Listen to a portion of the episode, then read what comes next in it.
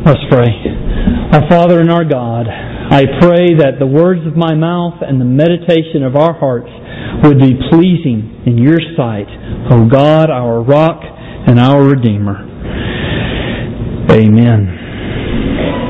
Well, this begins a 10 week countdown to Reformation Sunday.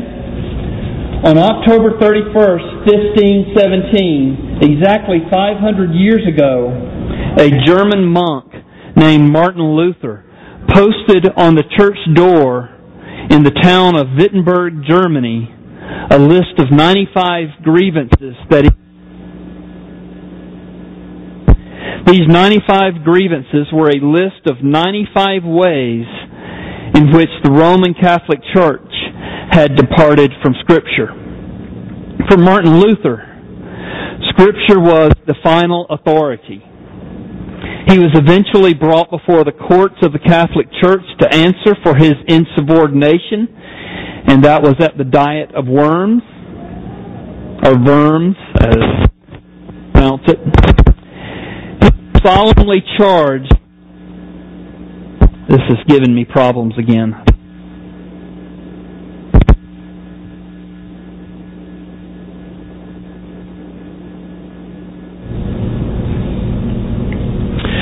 Martin Luther was solemnly charged to repent and to recant upon threat of death. But Luther stood firm and he finally declared uh, to uh, all the the uh, church officials. He said, "Since then your Majesty and your Lordships declare a simple reply, I will answer without horns or without teeth. Unless I, unless I am convinced by Scripture and plain reason, I do not accept the authority of popes and councils, for they, they have contradicted each other.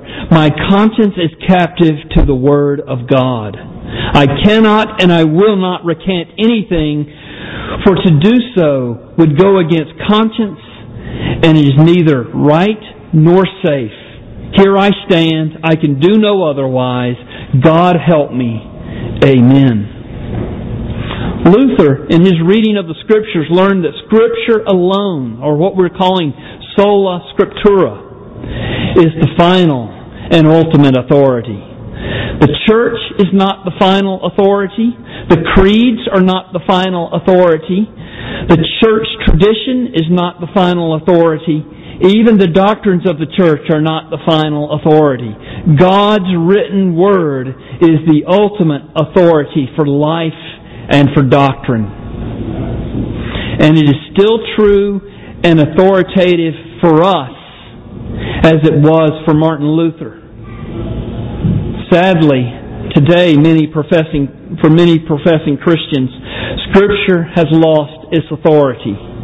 Many give lip service to the inspiration of Scripture, but when push comes to shove, there's little meaningful commitment to the authority of Scripture when it comes to governing our beliefs or governing our behaviors. Ever since the Garden of Eden, when the serpent said to Eve, Did God really say? God's Word has been under attack. And to make matters worse, because of the power of our self-seeking flesh, we are prone to forget the real authority of the Scriptures for our life. Timothy was a good example of what I'm talking about. Timothy was one of the Apostle Paul's most, faith, most faithful associates. Two of Paul's 13 letters that are included in the New Testament were written to Timothy. And the reason Tim, uh, Paul had to write these two letters to Timothy was because Timothy was timid. Paul had to remind Timothy not to cower when people looked down on him because of his youth.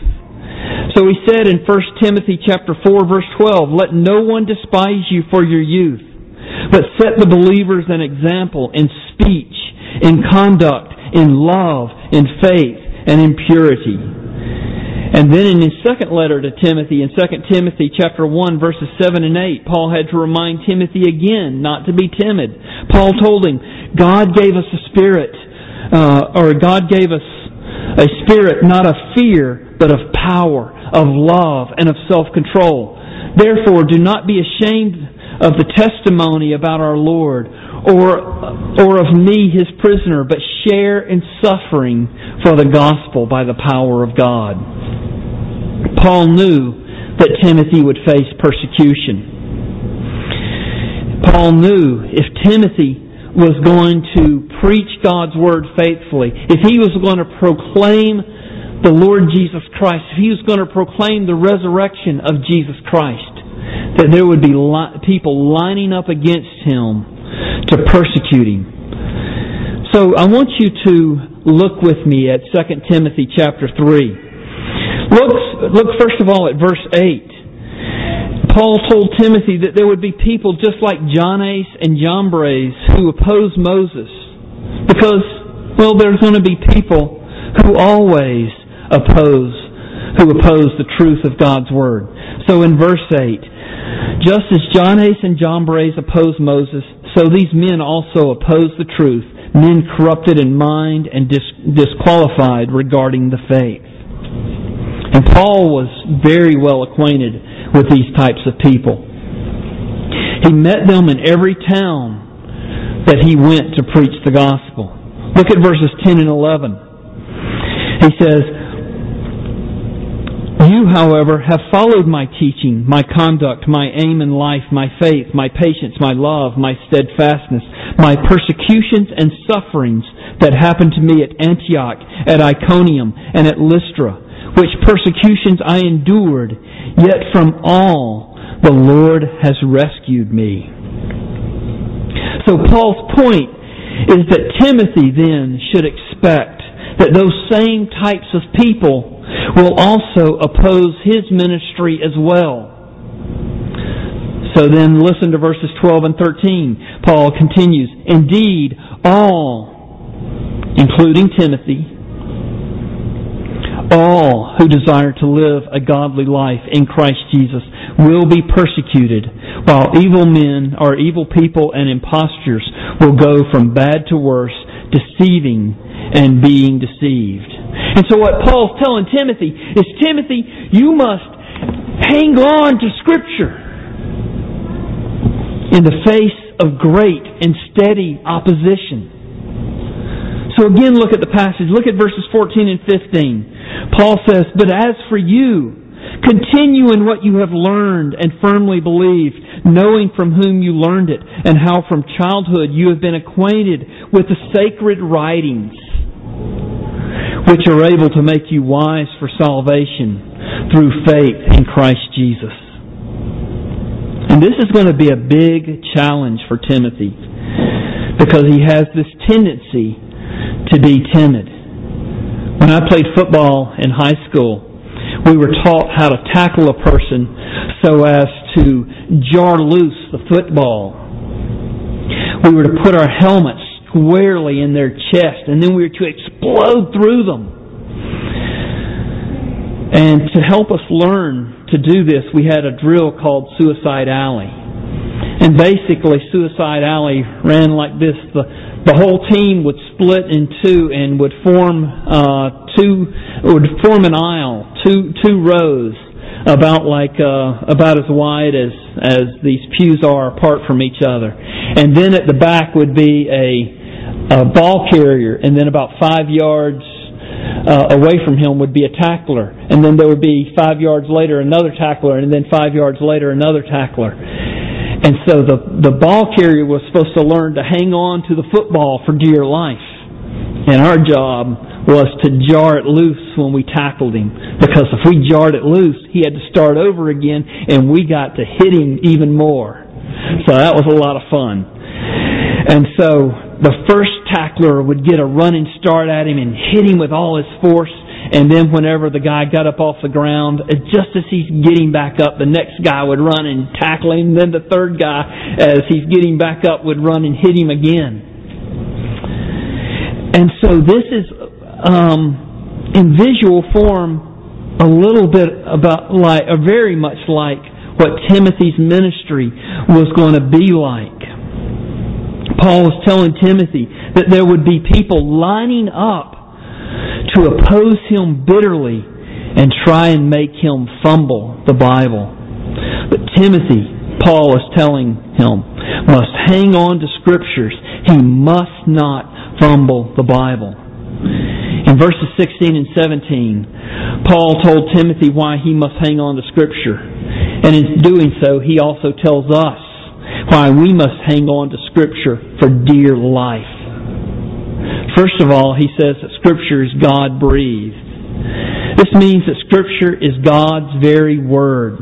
In other words, when Scripture speaks, God speaks. What we are privileged to have in our laps or hold in our hands this morning is God's pure, utterly reliable, error-free Word. God is a God of truth. And He has communicated to us truthfully in His Word. His Word is true and trustworthy in all that it addresses. There are many ways in which the Bible has been attacked in our day and age. There have been many ways in which the Bible has been attacked in every age. There are too many ways for me to recount in this sermon. But ultimately, each attack on the Bible is an assault upon the person and character and purpose of God because God has said His Word is true. And if His Word is not true, then God is not true. If God is not true, then God is not God. In addition to being true, the Bible is also authoritative. It has God's authority because God is the author of the Bible. This book is no common book. It is not just the best religious guidebook among many religious writings. It is God's Word. It has the vast, unrelenting, and perpetual authority of God because God, the true God, the King of heaven and earth, is its author we, as God's creatures, are called to trust in its trustworthiness and submit to its commandments. Charles Spurgeon has said, You who dislike certain portions of Holy Writ, rest assured that your taste is corrupt, and God will not stay for your little opinion. Because the Bible is God's inerrant and authoritative word, we can have full confidence of its usefulness. This is what Paul said next, um, uh, further on in verse 16 and 17. Look again with me at the scripture. He says, all scripture, not some, not parts, but all scripture is breathed out by God and is profitable or useful for, for teaching, for reproof, for correction, and for training in righteousness, that the man of God may be complete, equipped for every good work. Scripture is profitable or useful for us. It is useful for teaching. It's useful for reproof. It's useful for correction. And it's useful for training in righteousness. It teaches us everything we need to know about God and how to love Him, how to trust Him, and how to serve Him. It teaches us what is right and what is wrong and tells us how we can escape our sins through Jesus Christ our Lord. It teaches us how to grow in righteousness so that you will not just be equipped, but thoroughly equipped, completely equipped for every good work. This passage also tells us that God's Word is clear. When God speaks, He intends to be heard and understood. He intends to teach us in His Word. He intends to correct us with His Word. He intends to help us grow in righteousness through His Word in order that we might be complete, that we might be equipped for every good work. In other words, God's not hiding His truth in His Word, but He's revealing Himself. He's revealing His will. He's revealing His salvation. clearly to us in His Word. This passage also tells us that God's Word is sufficient. It tells us all we need to know for salvation. It teaches all teaches us all we need to know for following our Lord Jesus Christ. We have our Christian creeds. We have our Christian books, and they are very helpful for sharpening our, our understanding of God's Word. But they are helpful only insofar as they stick close to and expound God's Word. Time and again, the philosophers, the scientists, and the psychologists do what they do. And when they actually reach conclusions that are most helpful for humanity, they find that the theologians have been there waiting on them for at least 2,000 years. But while while the philosophers and scientists and psychiatrists do their work without Scripture, they have typically made more of a mess of things than, than anyone could have ever have thought possible. I offer the 20th century with its devastating wars and its inhuman political movements, such as communism, as Exhibit A for proof of that statement It's very tempting for us to puff ourselves up with pride because we're a Bible believing and Bible teaching church. But if we are truthful with ourselves, we are a lot like Timothy. We have an inward difficulty in hanging on to Scripture. When we experience hardships, often instead of going to the Psalms for hope and comfort from God's Word, we throw ourselves a great big pity party. And when we read Scripture, oftentimes we read it as a duty to be completed rather than with joy and delight in God. Or others of us read it just as wise uh, religious suggestions rather than the authoritative word of the living God. And further still, many of us who believe God's Word is indeed God's Word, sadly, rarely read it at all. We truly have a hard time hanging on to Scripture and reading His Word as God intends. You know, when we read the Bible, we find that it tells us all about our ongoing weaknesses it tells us that we are sinners and in need of God's continual grace. It tells us about our gracious Savior who went to the cross to earn our salvation for us, to earn our forgiveness by giving Himself to the cross in our place. It tells us that God has given us His Holy Spirit and that His Holy Spirit will help us understand God's Word and will help us um, to apply God's Word to our lives so that we can grow in grace, so that we can grow in our Christ likeness, so that we will become complete, thoroughly equipped for every good work.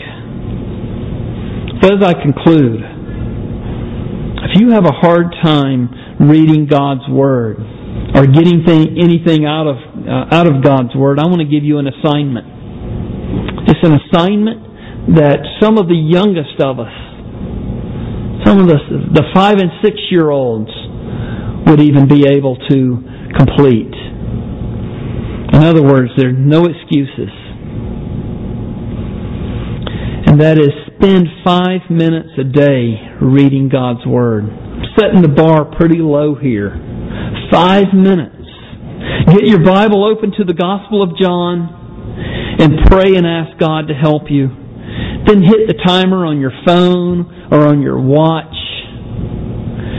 and determine to do nothing but patiently read God's Word for five minutes. And do that every day without fail. Now, I'm not saying that five minutes is is uh, the full diet that you should get out of God's Word.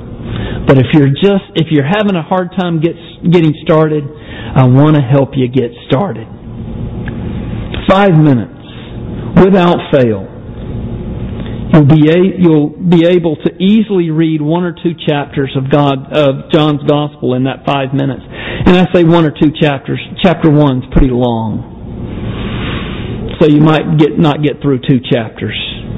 And chapter six is pretty long, uh, and there are other chapters that are kind of long. But it's not about getting through the chapters. It's about reading God's Word for five minutes. If you want to read longer, be my guest.